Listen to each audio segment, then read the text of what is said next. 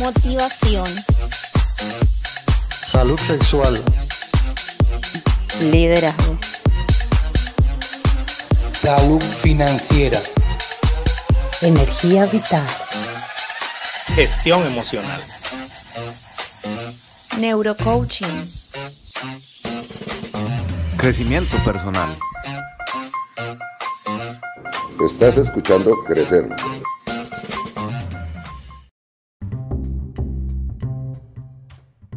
Bueno, muy buenos días, tardes, noches, madrugadas, donde sea que te encuentres hoy. Eh, bueno, nos conectamos aquí una vez más en Crecer, eh, record- recordándoles a todos ustedes nuestras redes sociales, eh, donde nos pueden seguir, donde pueden chismosear el contenido, donde pueden aprender, donde pueden, mejor dicho, eh, crecer, como la palabra muy bien la dice, es Crecer Evoluciona, Crecer U S A en Facebook, Instagram, YouTube, Eh, podcast. podcast, TikTok ahora y TikTok también. Los también que quieran nos... ver, los que quieran ver locuras con enseñanzas, bobadas con enseñanzas, conéctense por Crecer a través de TikTok también. Exacto, como Crecer Evoluciona o en nuestra página web doble u doble u doble u punto crecer evoluciona punto com o .org.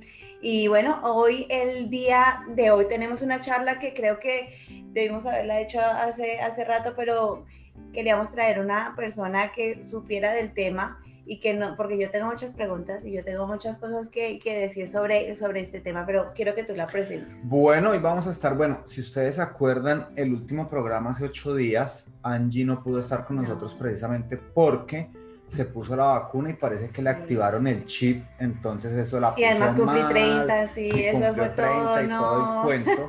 Entonces, precisamente, pues, basado en, como, no sé, le cambiaron la genética, le pusieron la marca del diablo y todas esas cosas.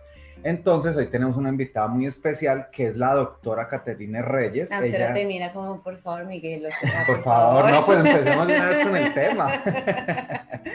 La doctora Caterine Reyes, que ella es médica de familia en Lean Community Health Center desde dos mil dieciséis, graduada de la Facultad de Medicina de Harvard en Boston, entrenamiento en medicina familiar, incluyendo cuidados de obstetricia en Cambridge Health Alliance en Malden, Massachusetts, bioquímica de la Universidad de Massachusetts de Boston, creada en Barrancabermeja, Colombia, inmigró a los Estados Unidos en la adolescencia, una experiencia muy impactante que la motiva a trabajar con las comunidades de inmigrantes en Massachusetts.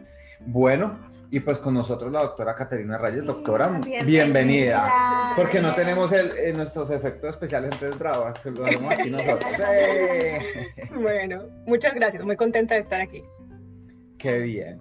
Bueno, bueno. Doctora. Ah, hoy, oye, dale. dale. No, dale, dale, no, tú. dale tú. No, tú, no, tú. Eh, bueno, y vamos a estar hablando precisamente pues de lo que estaba yo molestando ahorita al principio, y es de este cuento y este tema y todos estos mitos, leyendas y verdades que se presentan con las famosísimas vacunas, independientemente de la marca. No, no sé si vamos a hablar de una marca en especial, creo que lo vamos a hacer muy general.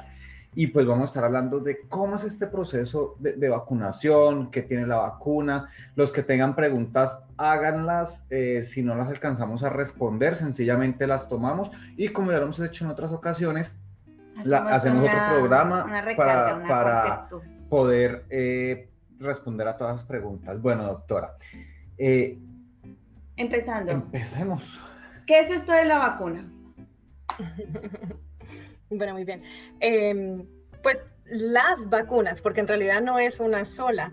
Eh, desde que, desde que hicieron los descubrimientos, desde que descubrieron el virus, el, eh, el A D N del virus, empezaron muchos científicos en diferentes partes del mundo a tratar de diseñar una vacuna. Y una vacuna usualmente, muchas veces, le muestra al cuerpo un pedacito chiquitito de un virus o bacteria o algo de lo que estamos tratando de proteger. Y entonces, científicos en muchas partes del mundo, desde hace muchos meses, cuando salió lo del coronavirus, empezaron a investigar qué hacemos, qué hacemos, qué hacemos, cómo organizamos una vacuna.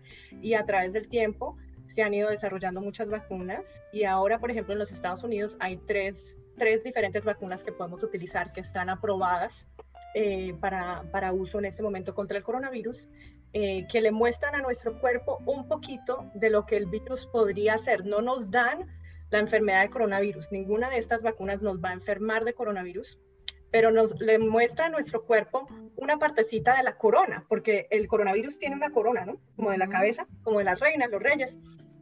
Um, y la vacuna le muestra al cuerpo un trocito pequeñito, el cuerpo lo hace y el cuerpo se lo muestra a los anticuerpos, que son como, las, como el sistema de defensa, como, el, eh, como la militar, mejor dicho, de nuestro cuerpo. Y entonces, si en el futuro nuestro cuerpo en algún momento se encuentra con el virus, va a saber rápidamente cómo responder. Entonces, no nos da el virus, lo que hace es que nos protege para que nuestro cuerpo lo pueda identificar rápidamente y así o no dejarnos enfermar completamente, o eh, si nos enfermamos un poquito, que sean unos síntomas muy leves que no nos lleven al hospital y que no nos lleven a la tumba. Ok, yo como le hablaba a Carolina cuando ella tocó el tema, yo le decía a ella, yo tengo como muchas resistencias a lo de la vacuna, igual me la puse, pero era por lo mismo. A mí, um, a Miguel, como todos saben, le dio el COVID y, y pues nosotros compartimos mucho eh, aquí en, en, en la casa, ya que pues, es mi, mi roommate. Y al, al yo estar, por ejemplo, en contacto con él, a mí no me dio ningún síntoma, a mí no me dio absolutamente nada, las pruebas fueron negativas y yo dije, bueno, quizás yo sea inmune al virus, no me vaya a dar. Y me la puse y empecé a sentir como, me, me sentí maluca, o sea, me empezó, me dio fiebre, no podía mover el brazo. En ese momento estoy pensando en no ponerme la segunda dosis porque yo digo, ok, si así fue con la primera, a mí no me dio, no sé si con la segunda de pronto yo esté expuesta a que yo pueda, pues, que tener el virus o poderlo, que, que si estoy expuesta me dé el virus y, y sí, me puedo enfermar, no tan grave, pero me pueda dar. No sé si me hago entender. Tengo uh-huh. como ese miedo. Sí, que por los efectos secundarios. Sí, los efectos sí. secundarios, eh, hay muchas vacunas que dan efectos secundarios, porque esto no es algo nuevo, ¿no? Por ejemplo, uh-huh. cuando a los bebés, yo, so, yo soy médica de familia, o sea que yo trabajo con, con familias desde estar en la barriga, los niños pequeñitos, las mujeres embarazadas, después de dar a luz, hasta los ancianos, ¿no? Entonces, por ejemplo, a los niños pequeñitos usualmente también les damos Eh, vacunas empezando a los dos meses, bueno, empezando al nacer, el, día de, el día de nacer, usualmente se pone la vacuna contra la hepatitis. Bienvenido, pa. Exactamente.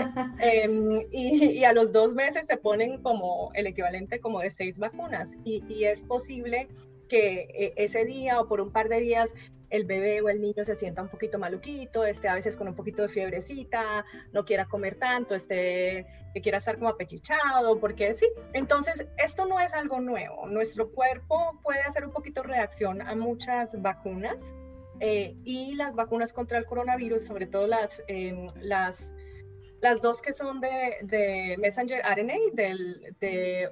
que es una tecnología relativamente nueva, pero que se viene desarrollando desde hace varias décadas, eh, pueden dar un poquito de esa reacción local. Usualmente es algo que dura uno a tres días, no es algo que debe durar semanas, no es algo que debe durar meses o años, en los que uno se siente con un poquito de dolor en el brazo, a veces sí cuesta mover el brazo, eh, pero por uno a tres días y uno puede tomar Tylenol, ibuprofeno, algo para ayudar a pasar ese síntoma, se puede sentir uno un poquito cansado, con un poquito de dolor de cabeza o a veces un poquito de fiebre o escalofrío, pero lo, lo principal es entender que, que son unos síntomas temporales que no le dan a todas las personas, eh, es algo temporal que no debe durar usualmente más de unos tres días y la mayoría de las personas con la primera dosis les da levecito. Es verdad que con la segunda dosis puede dar un poquito más fuerte, pero eso no le pasa a todas las personas afortunadamente y eh, la protección que se obtiene con, la, con el refuerzo es muy importante, eh, en parte por situaciones, por ejemplo, como las mutaciones, los variantes. Eh, no sabemos toda, toda la información del coronavirus todavía, pero sí entendemos que como es una pandemia tan grande, hay millones y millones de personas en el mundo Que, que están desarrollando el virus y el virus se reproduce y se va pasando de una persona a otra y se dan situaciones como las mutaciones. Entonces, si tenemos la oportunidad de protegernos de la, de la mejor manera posible, y es una de las vacunas que requiere la segunda dosis, yo definitivamente la recomendaría. Eh, yo también, yo me puse la que tenía las dos dosis porque era la que había disponible en ese momento, lo mismo mis padres.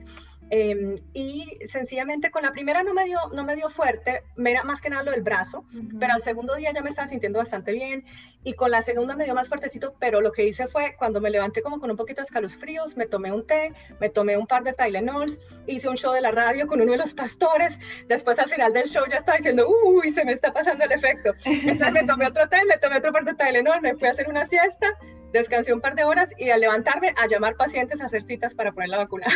Entonces, eh, uno sí puede pasar por esos síntomas eh, y ayudarse un poquito descansando, tomando líquidos, tomando Tylenol, ibuprofen eh, o un poquito de medicina así para el dolor y, y, y son llevaderos. Y en comparación, por ejemplo, del riesgo de uno enfermarse con el coronavirus, que afortunadamente muchas personas, eh, como, tú, como tú experimentaste, eh, la mayoría de las personas no mueren con el coronavirus, pero hay personas que se ponen muy enfermas, hay personas que pierden tiempo de trabajo, es una angustia grandísima. Conozco algunas personas que han tenido síntomas a largo plazo y obviamente eh, en grandes partes, de, eh, en todo el mundo se han muerto muchísimas personas eh, del coronavirus. Entonces, el chance, el riesgo de ponerse uno muy gravemente mal con la, con la vacuna es muy bajito, en comparación al riesgo de enfermarse uno gravemente o enfermar a otra persona que uno quiere eh, y, que, y que resulta que esa es la persona que se termina enfermando gravemente, un niño pequeñito, un, una persona mayorcita, y esa es la persona que termina en el hospital, que no pueden respirar, o de pronto esa es la persona que termina muriendo. O sea, eso son cosas que podemos prevenir hasta cierto punto y la vacuna es una de las mejores herramientas en este momento. Bueno, entonces para, para aclarar, obviamente eh, hay mucha gente que dice que no, que es que con la vacuna nos quieren inyectar el virus. Según lo que tú nos dices, hay una muestra muy pequeña del virus en la vacuna, obviamente para que el cuerpo la pueda atacar y pueda generar anticuerpos, ¿cierto? Uh-huh. Entonces esa teoría de que dicen la gente, que no, que es que nos están inyectando la enfermedad directamente con, el, con, el, la vacuna. con la vacuna, ¿cómo podemos de una vez ya eliminar esa teoría, cons- ese conspiracy que hay por todo lado, de, de, la, de que nos quieren enfermar a todos con eso?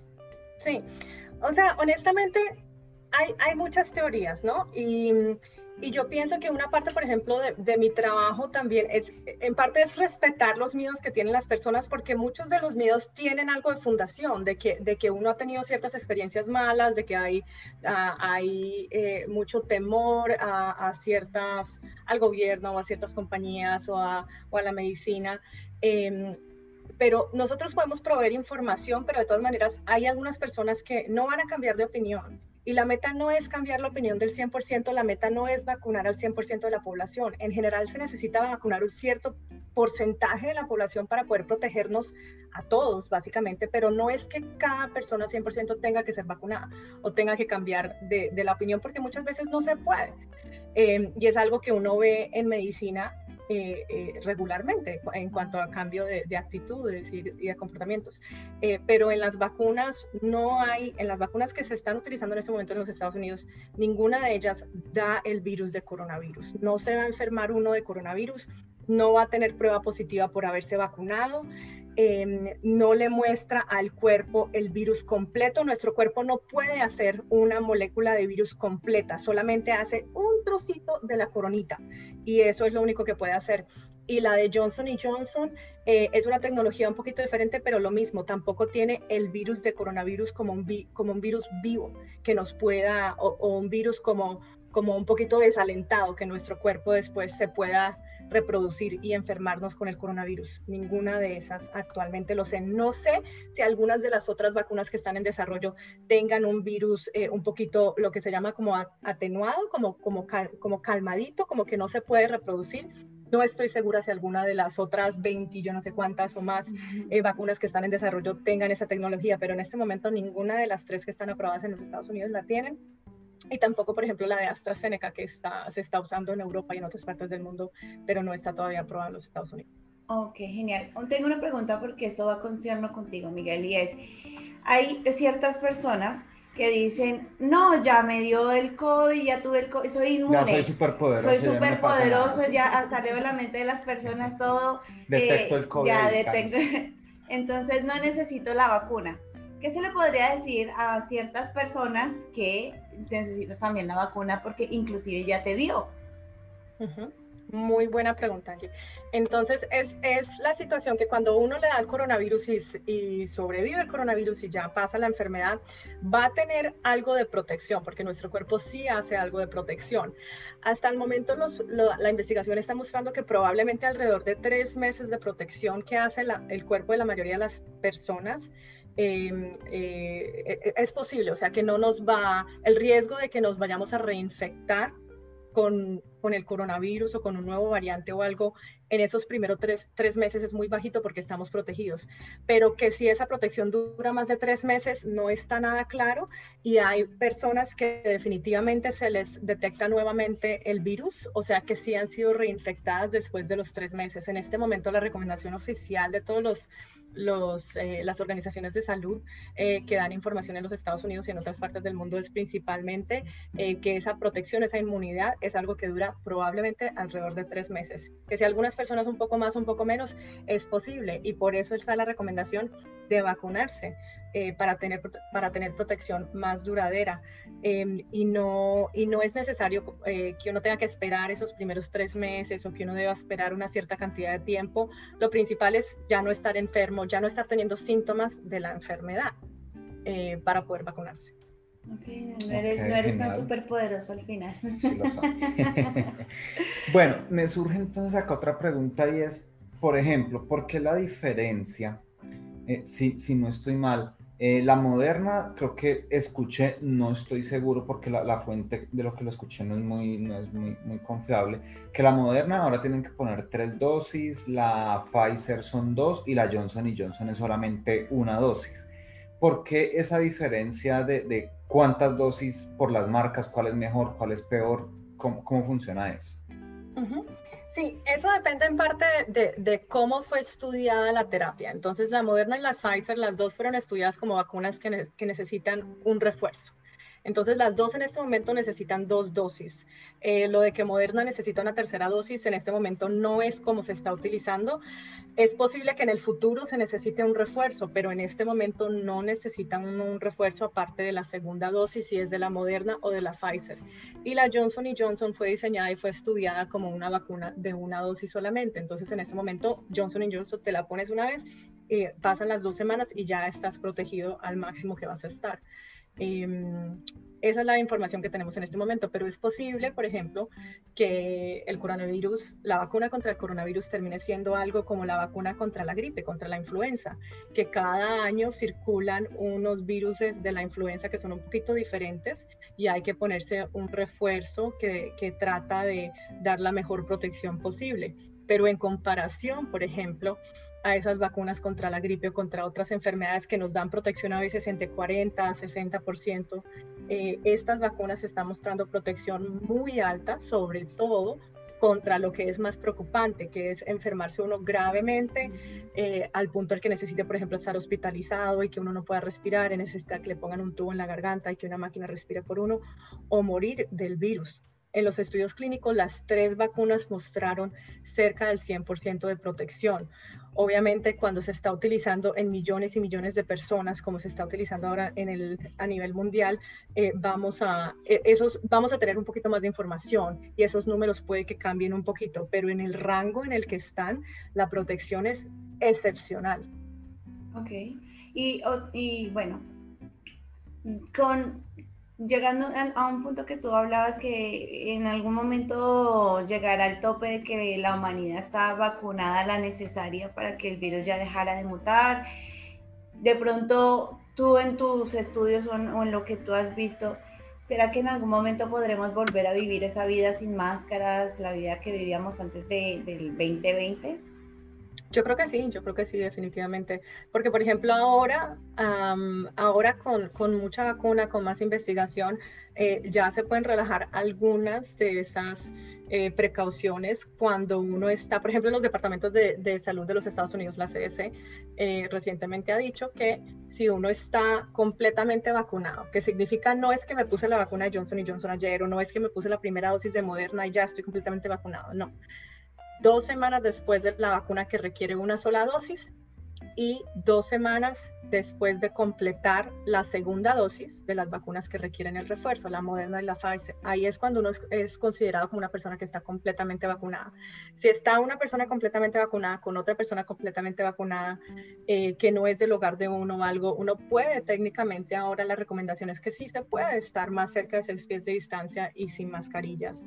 Eh, en ciertas situaciones vale la pena de pronto tener un poquito más de cuidado para algunas personas que tienen muy alto riesgo eh, si se fueran a enfermar, pero, pero al cabo de ir teniendo más información, más protección en la sociedad, más tiempo para los doctores y los investigadores y los científicos de obtener información de cómo la vacuna empieza a cambiar eh, la manera en la que la pandemia, en la que el virus pasa eh, de grupos a grupos, eh, sí estamos aprendiendo que sí, probablemente vamos a poder relajar un poco ciertas medidas. Que si va a ser algo que pase de un día a otro, no. Yo pienso que va a ser algo que va a pasar al cabo de meses, eh, y en realidad probablemente meses y meses. Mientras seguimos vacunando a, a, a la población, a la cantidad más que, pues, o sea, a nivel mundial, a la mayoría de personas que sean posibles, pero como es algo que se puede demorar bastante tiempo, se pueden seguir dando situaciones, mientras tanto mutaciones y eso, y necesitamos información nueva. Y, Es o sea, estamos hablando del dos mil veintidós más o menos. veintitrés por ahí yo digo. Vamos a ver, pero, pero, pero se empieza a notar el cambio, se empieza a notar el cambio eh, y por ejemplo eh, emocionalmente después de uno haberse vacunado en muchos casos es como un descanso muy grande eh, de ya no tener ese miedo de que en cualquier momento si me siento como con un poquito de resfriado por treinta minutos porque estaba muy cansada, wow, tengo, tengo coronavirus. Eh, eh, no es que uno se deba totalmente ignorar todos los síntomas porque en algunos casos la, la protección no es cien por ciento. Eh, sí hay casos en los que las personas se pueden enfermar después de, de a, haber sido vacunadas del coronavirus, sobre todo si no ha pasado suficiente tiempo desde que se pusieron la vacuna y estuvieron en contacto con alguien o se infectaron, eh, pero sí es posible que uno se enferme. Usualmente la enfermedad sería muy leve, pero el cambio es muy grande en, en realidad eh, emocionalmente.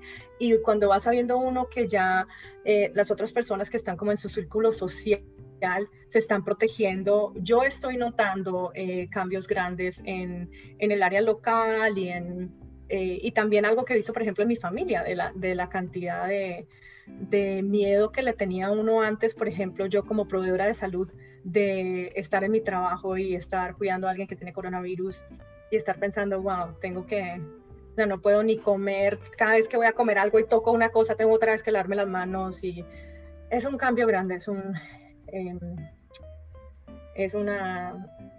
Un alivio. Sale la palabra que estoy buscando, pero un alivio, sí, totalmente, sí. Un alivio grandísimo en comparación a, a esa sensación que uno tenía antes. Claro. Bueno, doctora, y basados en lo, en lo que estás diciendo, me surge otra de las cosas que he escuchado y es que realmente la vacuna es un placebo.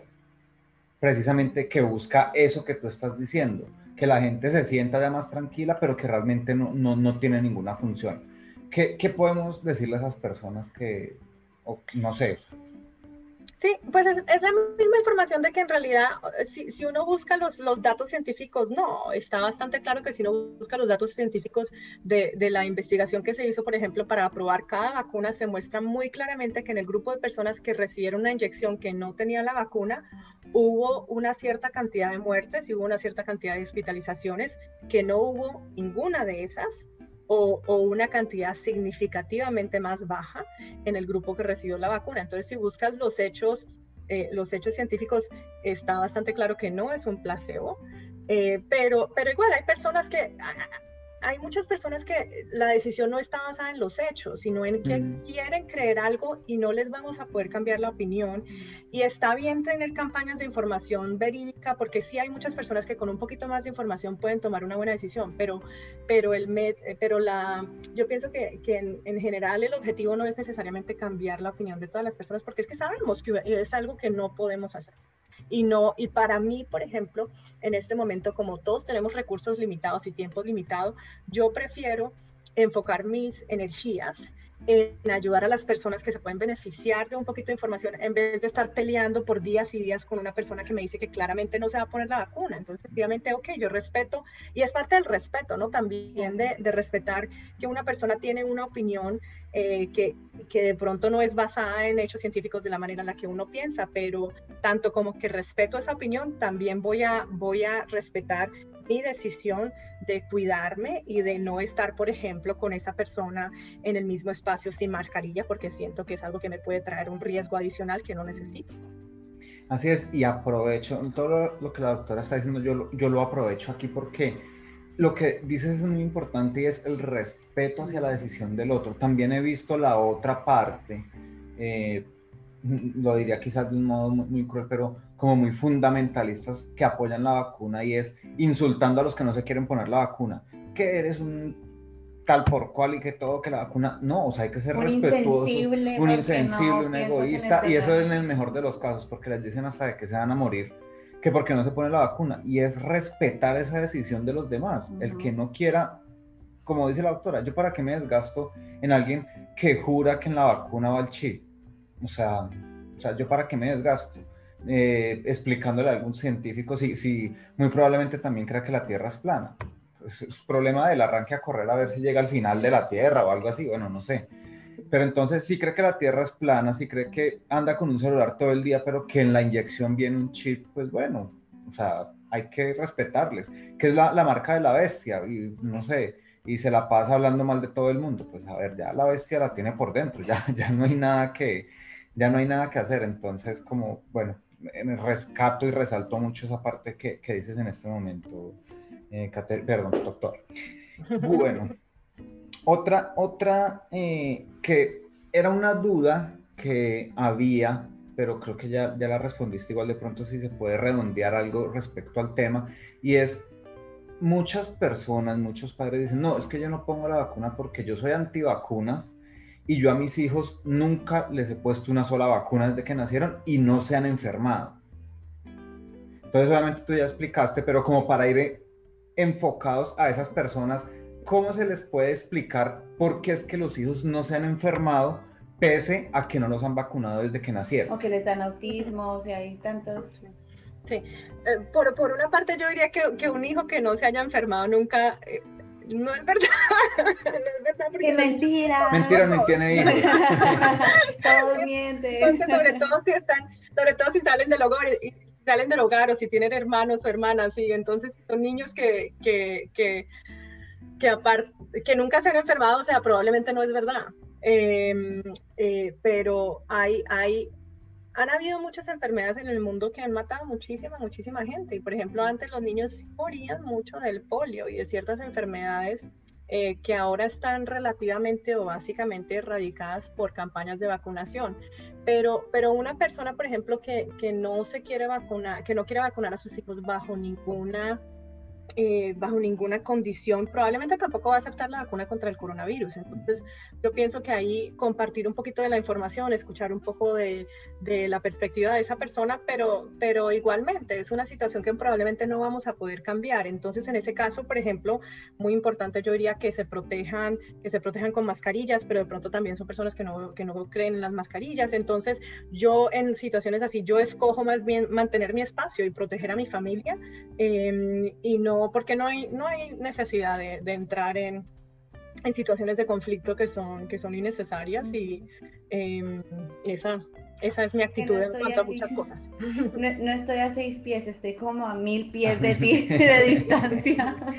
Es decir, para las personas que piensan así, como cosa informativa, los hijos no se han enfermado, a los que nos están escuchando el podcast, estoy haciendo comillas con los dedos, no se han enfermado, no porque no les hayan puesto la vacuna, sino porque quizás el otro ochenta o noventa por ciento sí estamos vacunados, uh-huh. Y se originó que esa enfermedad, ese virus, bueno, no sé cómo, cómo se defina, uh-huh. Sencillamente ya no esté rondando tan libre. ¿Es correcto? Sí, sí, es correcto, es correcto. Eso es lo que le manda, le llaman la inmunidad. No sé ese término en español cómo lo traducen. ¿De rebaño? Pero en, en, perdón, de rebaño. ¿La inmunidad de rebaño? Uh-huh. Exactamente, la inmunidad de rebaño, que dependiendo del virus y dependiendo de la, o, dependiendo de la enfermedad y de la situación, se requiere usualmente, que, creo que un poquito de nivel de, de porcentaje de la población vacunada, un poquito diferente. Creo que no es exactamente el mismo porcentaje todo el tiempo, sino dependiendo un poquito de la situación.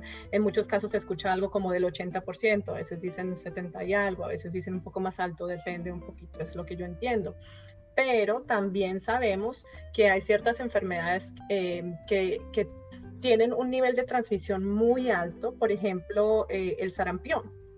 Eh, y y en, en, las, en los grupos de personas en donde hay familias que no están vacunadas contra enfermedades como el sarampión y se da un caso, es un virus que se transmite tan fácilmente de una persona a otra que sí se dan muchos casos de sarampión y sí se han dado en los últimos años, por ejemplo. Entonces, algunas de esas enfer- enfermedades que pensábamos que, ah, no, eso ya básicamente no existe, sí puede regresar.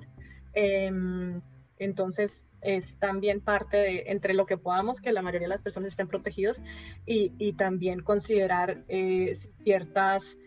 Eh, excepciones, bueno, cada estado lo maneja de, de manera diferente, es que, es que es una parte muy compleja, es una parte muy compleja eh, y en general, entre más personas estén protegidas, más nos vamos a proteger todos los unos a los otros, pero igual no tiene que ser un cien por ciento, pero sí hay el riesgo de si uno no está vacunado eh, y, y si en el círculo social, por ejemplo, en el que uno interactúa, está con muchas personas que no están vacunadas, claro que hay un riesgo más alto de que en el momento en el que uno de esos virus entren, vaya a circular muy fácilmente de una persona a otra, sobre todo si es un virus que tiene un riesgo de transmisión muy alto. Wow, ok.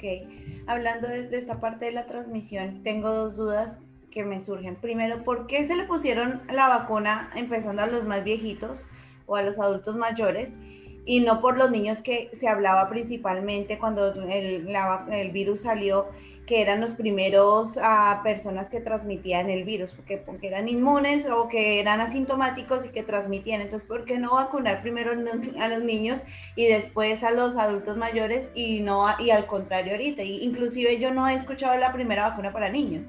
Uh-huh. Muy buena pregunta. Eh, todas las terapias nuevas usualmente se estudian primero en personas que pueden decir, eh, en personas que pueden dar el consentimiento. De, de ser parte de un estudio clínico o de probar una terapia experimental. Entonces, básicamente todas las terapias usualmente se, se estudian y se investigan y se comprueban primero en adultos. Eh, y esa es la misma situación con algo como, como la vacuna contra el coronavirus, que ha sido estudiada en personas adultas. Ahora se está empezando a estudiar, ya, ya que ha sido aprobada, ya que se está utilizando más, hay más información que muestra que el riesgo de enfermarnos terriblemente o de morirnos por la vacuna es, es muy, muy, muy, muy bajito, en cuanto, y en cambio la protección es, es, es muy buena. Eh, ahora estamos empezando otras fases, otras fases de esos estudios clínicos que incluyen otros sectores de la población para confirmar que la vacuna es efectiva y que es segura. Y ya se está empezando a estudiar en los niños. En este momento, por ejemplo, sí se pueden vacunar a los jóvenes de dieciséis y diecisiete años, pero solamente hay una marca que es la Pfizer que fue estudiada en jóvenes de dieciséis y diecisiete años y entonces es aprobada y se puede utilizar. De me, las otras vacunas, eh, por ejemplo, en los Estados Unidos, la de Johnson y Johnson y la de Moderna solamente está aprobada de dieciocho años en adelante. Entonces esa no se puede utilizar en las personas de dieciséis y diecisiete años. Pero ahora sí se están haciendo más estudios y la información preliminaria de esos estudios clínicos está mostrando buena protección en los jóvenes. Eh, entonces es posible que en unos meses eh, o de pronto en este verano, de pronto que nos estamos empezando a acercar un poquito o en el otoño, tengamos más información y la vacuna sea aprobada en, en jóvenes de, de doce años en adelante y aún más jóvenes. Eh, Pfizer Es, es la marca que está siendo estudiada particularmente, pero creo que la de Moderna también, y cada vez hay más estudios, más información. Entonces, no se ponen los jóvenes muy pequeñitos porque no ha sido estudiada lo suficiente, no ha sido aprobada, no está permitido utilizarla en este momento. En comparación, se empezaron las campañas de vacunación con las personas más, eh, con las personas mayores, sobre todo mayores de setenta y tantos años o que viven en, en ancianatos o en ciertas condiciones en las que el riesgo de enfermarse y de la transmisión de la enfermedad de muchas personas es muy alta, porque son las personas a más alto riesgo de complicaciones, de morirse. Uh-huh. Entonces, eh, eh, se empezó por, por las personas más vulnerables, vulnerables, las personas con el riesgo más alto, eh, si se enferman con el coronavirus o de condiciones de vida eh, que haga que, que se puedan dar eh, mucha transmisión. Oh, ok, ok. Bueno, pues eh, no van a matar a los viejitos como muchas personas lo decían, que es que era una parte experimental para acabar con los viejitos y que salvemos a, a los jóvenes que son el futuro. Y bueno, son simplemente temas de condición, de, de lo que tú dices, de que estar de acuerdo, la parte experimental. Y bueno, esperamos que en algún momento llegase esta parte para los niños eh, jóvenes, y ya llegará un punto en el que eso se vuelva, pues ya la vida cambió, y va a ser una vida diferente, y ya de ahora en adelante de seguirnos acostumbrando a, esta, a este nuevo mundo que el COVID nos trajo, y con las vacunas, y esperar a ver qué sucede, porque pues independientemente la ciencia nos trae una luz, pero no sabemos cómo el cuerpo de cada persona en cada parte del mundo, con cada cultura y... y a nivel económico, que también influye muchísimo. No es lo mismo aquí en Estados Unidos que en Colombia, que no tienen la capa- misma capacidad de poner las vacunas, o en India, o en Asia, o no sé, en, en cualquier parte, que, o en China, no, no sé. Entonces, es, me parece súper curioso toda, toda esta parte de, de, de la vacuna y el virus. Así es, doctora. Otra pregunta, hay muchas personas que sí se ponen las vacunas, no tienen problemas con la ciencia, todo está bien, pero les causa cierta curiosidad el hecho de que haya salido tan rápido debido a, pues, al proceso que debe llevar. ¿Cómo se le puede explicar a estas personas por qué esta en particular fue tan rápido? Sí, eso, eso, esa parte es una maravilla de la ciencia, básicamente. Principalmente es porque han habido muchísimos científicos, investigadores y médicos a nivel mundial eh, que... que rápidamente se movilizaron para investigar cómo producir una vacuna.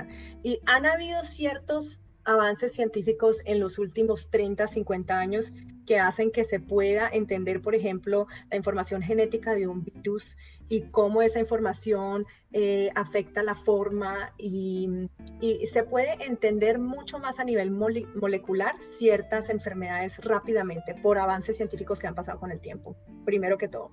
Segundo, yo pienso que a nivel mundial en realidad ha sido un sacrificio enorme eh, de los científicos y de, lo, y de los médicos de tratar de colaborar eh, para, para parar el sufrimiento y para parar la cantidad de personas que han estado muriendo, eh, porque uno precisamente siente ese, ese, ese miedo, esa frustración, y, y hay personas que tienen herramientas para poder hacer algo sobre, sobre ello.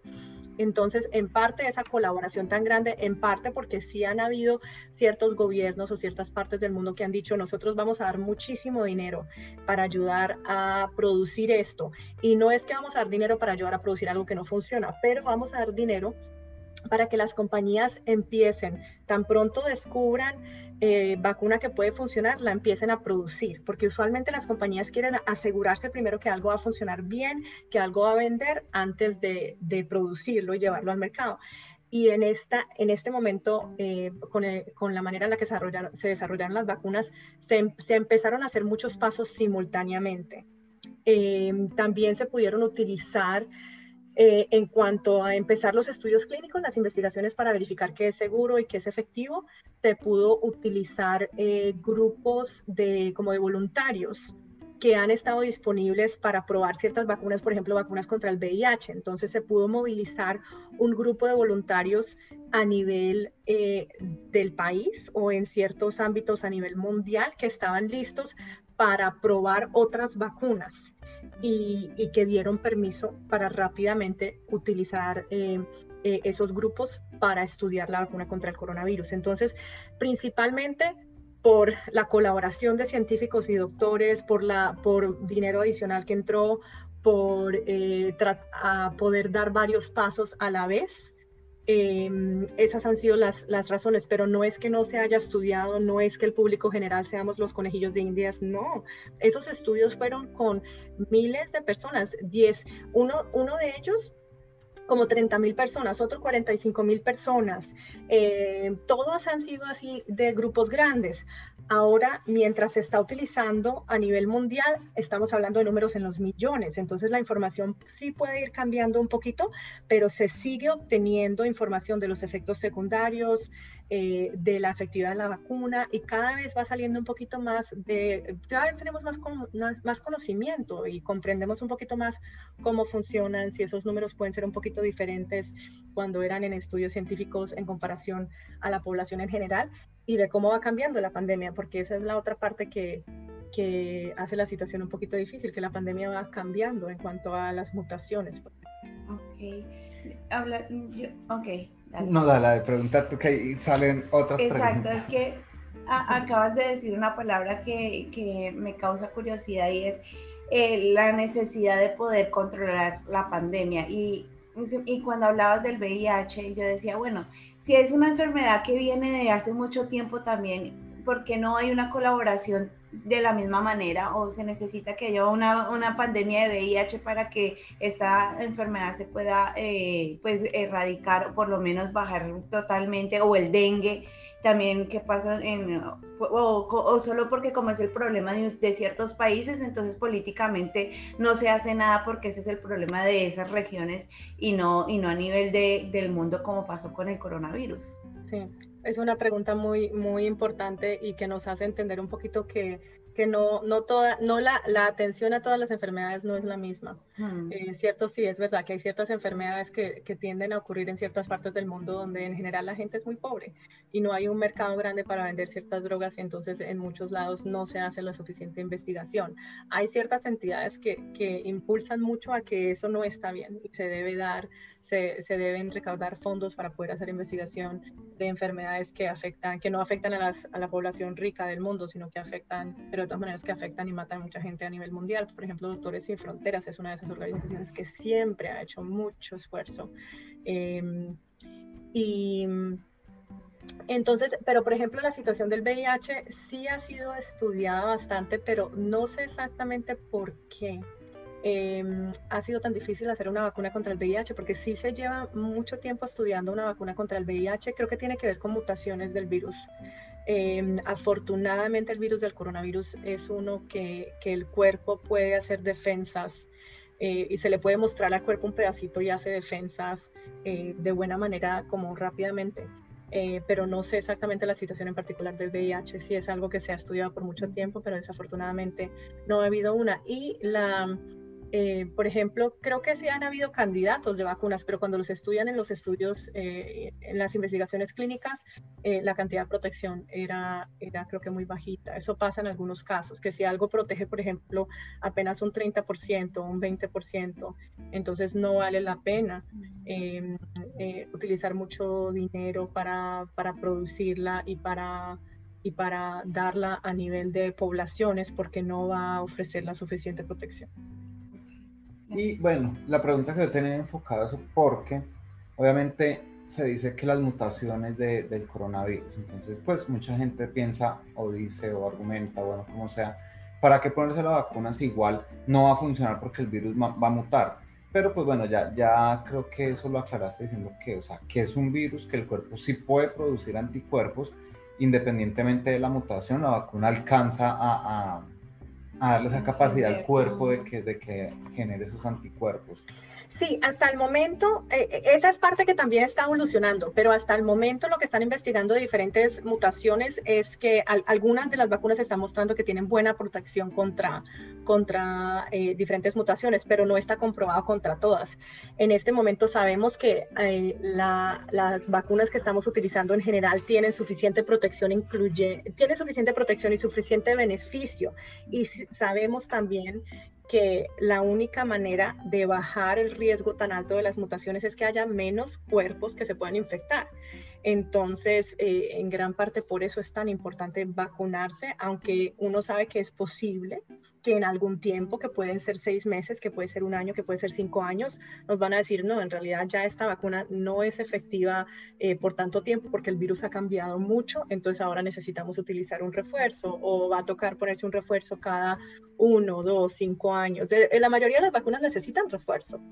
Eh, por ejemplo, la vacuna contra el tétano necesita refuerzo cada diez años. Eh, la vacuna eh, contra la tosferina se le pone a las mujeres durante el embarazo, cada embarazo, para que la mamá haga anticuerpos y le pase los anticuerpos al bebé. Y cuando el bebé nace, por los primeros meses de vida tiene protección que le pasó la mamá directamente desde su cuerpo. Es decir, que no es solamente la vacuna contra el COVID, sino todas que no dan protección indefinida, o sea, no es algo que sea exclusivo del COVID.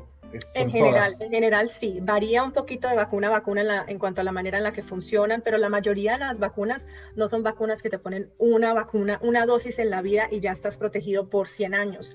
No, muchísimas requieren eh, eh, eh, refuerzos. Por ejemplo, la vacuna contra el polio se le pone a los niños pequeñitos eh, a los dos, cuatro, seis meses, después se le pone un refuerzo a los cuatro años antes que van a la escuela, y entonces son...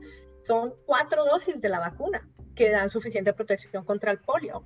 Eh, y lo mismo con muchas, eh, con el tétano, lo mismo. A los niños también se le da a los dos, cuatro, seis años, después le damos un refuerzo, perdón, a los dos, cuatro, seis meses, después le damos un refuerzo a los quince meses, después se le da otro refuerzo a los cuatro años, después cada diez años. Entonces, es que para algunas enfermedades nuestro cuerpo hace esas defensas, pero después se le olvida un poco.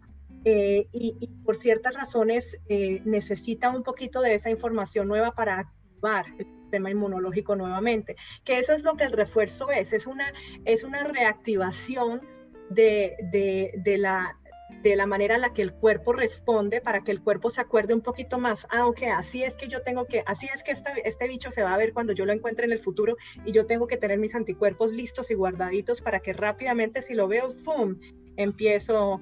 empieza toda la militar a salir a protegerlo a uno, pero, pero no es algo usualmente eh, eh, inmediato, y necesita un poquito de tiempo también, que es algo muy importante de acordarnos. No es que yo me puse la vacuna ayer, hoy ya estoy invencible, ¿no? Invencible.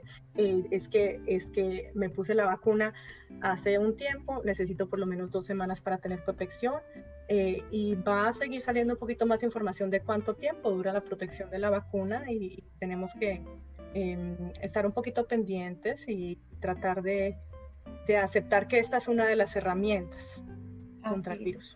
Genial, y, y, y yo creo que apuntando a lo que ustedes dicen es, este, este virus particularmente tiene lo que, no tiene lo que, tiene lo que las otras no tienen, que es el miedo y la incertidumbre. Entonces por eso es que hay tanta resistencia a que son dos dosis, a que son tres, a que son cuatro y las que sean, y tanta cosa, precisamente porque como el año pasado vivimos tanto bombardeo de información de que murió mucha gente, de la incertidumbre, que las mascarillas, que se laven las manos. Entonces, claro, todo ese pánico y todo ese miedo generó esa resistencia a que no me pongo la vacuna, precisamente porque no sé qué va a pasar conmigo, no sé a qué va a pasar con la vacuna, eh, con las mutaciones. Entonces, yo creo que por eso es tan eh, eh, diferente de pronto a la del polio, a la del sarampión, a la del tétano, cualquier otra, por esa misma... Pero posiblemente no también, porque es que ahora lo que pasa es que con el internet... Um, uh, todos tenemos voz, ¿no? Y todos uh-huh. podemos hablar y decir lo que queramos decir, ya sea en base a hechos o en base a, a nuestra historia personal, o en base, o en base a diferentes cosas. Y ahora, ahora hay, hay mucha información que tiene efectos muy positivos, pero también tiene efectos muy negativos, que es que en el internet en general se encuentran cosas que también son muy malas y que no tienen, no son basadas en información verídica. Eh, y, pero, pero en realidad, si, si tú miras un poquito la historia de las enfermedades a nivel mundial y a nivel de la historia, eh, ha habido muchísimo estigma y muchísimo miedo y muchísimo sufrimiento con muchas enfermedades, y sobre todo a nivel de pandemias, de enfermedades que han afectado a poblaciones grandísimas a nivel mundial. El V I H, por ejemplo, eh, es una enfermedad que todavía tiene mucha estigma y tenía mucha estigma eh, en el pasado, y, y probablemente hemos sobrellevado algunas de, de esas situaciones, eh, pero imagínate, eh, yo siempre pienso un poquito como en la época de la, de la plaga bubónica. ¿Eso cómo sería? La gente debería igual estar muerta del susto. Estas situaciones que estamos viviendo en este momento, aunque para la mayoría de nosotros es la primera vez que vivimos en una situación de tanto miedo, no es única para la humanidad. Han habido situaciones así antes, pero ahora tenemos acceso a cierta información de una manera un poco diferente, que nos hace sentir, a veces nos, nos da mucho más temor, porque estamos como bombardeados con la información. Y yo pienso que hasta cierto nivel ayuda. Yo personalmente escojo no, no buscar noticias todo el tiempo. Yo recibo un poquito de noticias, un poco, eh, a, algunos ratitos de, de ciertos canales muy específicos y, y no estoy casi en internet por eso, porque yo siento que me afecta la vida de manera negativa, no me hace sentirme más cómoda, más tranquila, más feliz. Así es. Bueno, pero en esta ocasión tienen que seguir las redes sociales de Crecer para que se encuentren este tipo de información que son eh, de pronto para algunas un salvavidas, para otros algo de curiosidad, de pronto para otras personas entender que, como tú dices, que se ve todo en internet, pero pues hay bases eh, que son verídicas y otras pues que son simplemente que a alguien se le ocurrió y ya. Es que es lo que dice la doctora, ¿no? Es qué fuente elijo yo escuchar. Uh-huh. Elijo yo escuchar todos estos loquitos, y perdón que les diga loquitos, aunque no creo que les importe mucho, que se la pasan hablando de teorías conspirativas y todo esto, o decido escuchar gente que se ha tomado el trabajo, así como la doctora Caterine, si recuerdan en la presentación que hice de estudiar y quemarse las pestañas, dedicarle tiempo a algo comprobado como es la ciencia, y no estar creyendo todo lo que se ve, todo lo que dice y todo lo que se escucha. Lastimosamente el tiempo se nos va acabando porque una hora en estos temas pasa volando, y quiero, como para ir complementando, obviamente aquí no es para cambiarle la idea a nadie ni nada por el estilo, solamente, sino solamente como para reafirmar y confirmar. Te voy a hacer cuatro preguntas y tú me dices sí o no. Entonces, si me pongo la vacuna, ¿me van a inyectar el virus? No. Si le van a inyectar un pedacito, un trocito, pero no le va a dar el virus completo, no se va a enfermar de coronavirus. Ok. Si me pongo la vacuna, ¿es la marca de la bestia? No. Si me pongo la vacuna, ¿me están poniendo un chip? No, no hay ningún chip ahí. Si me pongo la vacuna, ¿me voy a volver estéril? No, y es una pregunta, es una pregunta que sale frecuentemente, no, definitivamente no. Okay. Bueno, para todas esas personas entonces con eh, estos datos espero que, que la compartan a esa persona que no se quiera poner la vacuna, de pronto. Pero recuerden la enseñanza de la doctora, no discutan. Ya. Exacto, simplemente le dice, mira, aquí te la dejo y me voy. Y, o, a, o aquella persona que tenga miedo, o simplemente dejarla como ahí, en el, en el muro de Facebook para comparto, que cual, comparto y la dejo y me voy. Para que cualquier persona que necesite información, aquí está, va a quedar en podcast, como ustedes saben, en Instagram, en YouTube y um, aquí en Facebook, como Crecer U S A, y bueno, eh, cualquier pregunta, duda que quieran o tengan, pueden escribirnos a crecer u s a arroba gmail punto com. Lo pueden dejar acá en, el, en, el, en, en, en el los, video, comentarios. los comentarios. Y nosotros le pasamos la información a la, a la doctora Reyes y le preguntaremos, bueno, nos preguntaron esto, lo otro, ¿qué, qué debemos responder? Y si hay que hacer una segunda parte, así la, la venimos haciendo como las dosis de las vacunas, hacemos una segunda dosis también. Eh, así es. Doctora, si de pronto, obviamente, lastimosamente, tú solamente estás trabajando en este momento en el área de Massachusetts, pero si hay alguien que quiera comunicarse contigo para quizás tener más información, nuevamente, si, si tienes el tiempo, ¿cómo se pueden comunicar contigo? ¿Cómo se pueden contactar? Uh-huh. Sí, directamente es un poquito difícil porque en este momento, por ejemplo, el trabajo que estamos haciendo a nivel local es un trabajo que requiere muchísimo tiempo, y para ayudar a las personas a obtener eh, citas eh, localmente es algo que estamos haciendo y haciendo mucha campaña eh, a nivel, por ejemplo, de las iglesias. Entonces, eh, lo mejor sería, si tienen una pregunta en particular, como ustedes están diciendo, que se las pasen a ustedes y encontramos una jornada donde respondemos algunas preguntas, o por escrito yo les mando un poquito de información o algunas referencias. Ese probablemente es la mejor la mejor idea en este momento.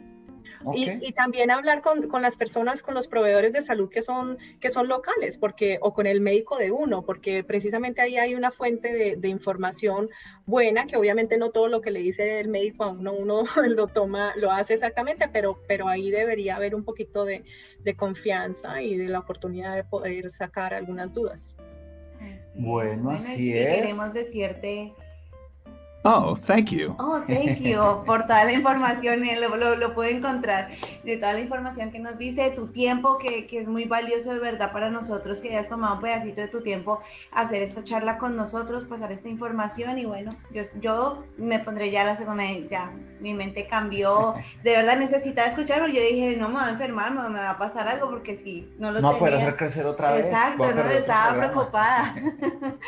Entonces, bueno, muchísimas gracias, doctora Caterine. Y bueno, a todos, a todas muchas personas. Gracias. Recuerden dejarnos sus preguntas y si es el caso, pues podremos hacer una, como dijo Angie, una segunda dosis de, de, de aquí, de esta, de esta vacuna, de esta capacitación, de esta charla. Todos que terminen de pasar un muy, muy feliz domingo y bueno, si todo sale según lo planeado, nos vemos dentro de ocho días. Vale, sí, doctora, muchas, muchas, muchas gracias. gracias. Hasta la próxima. Con gusto.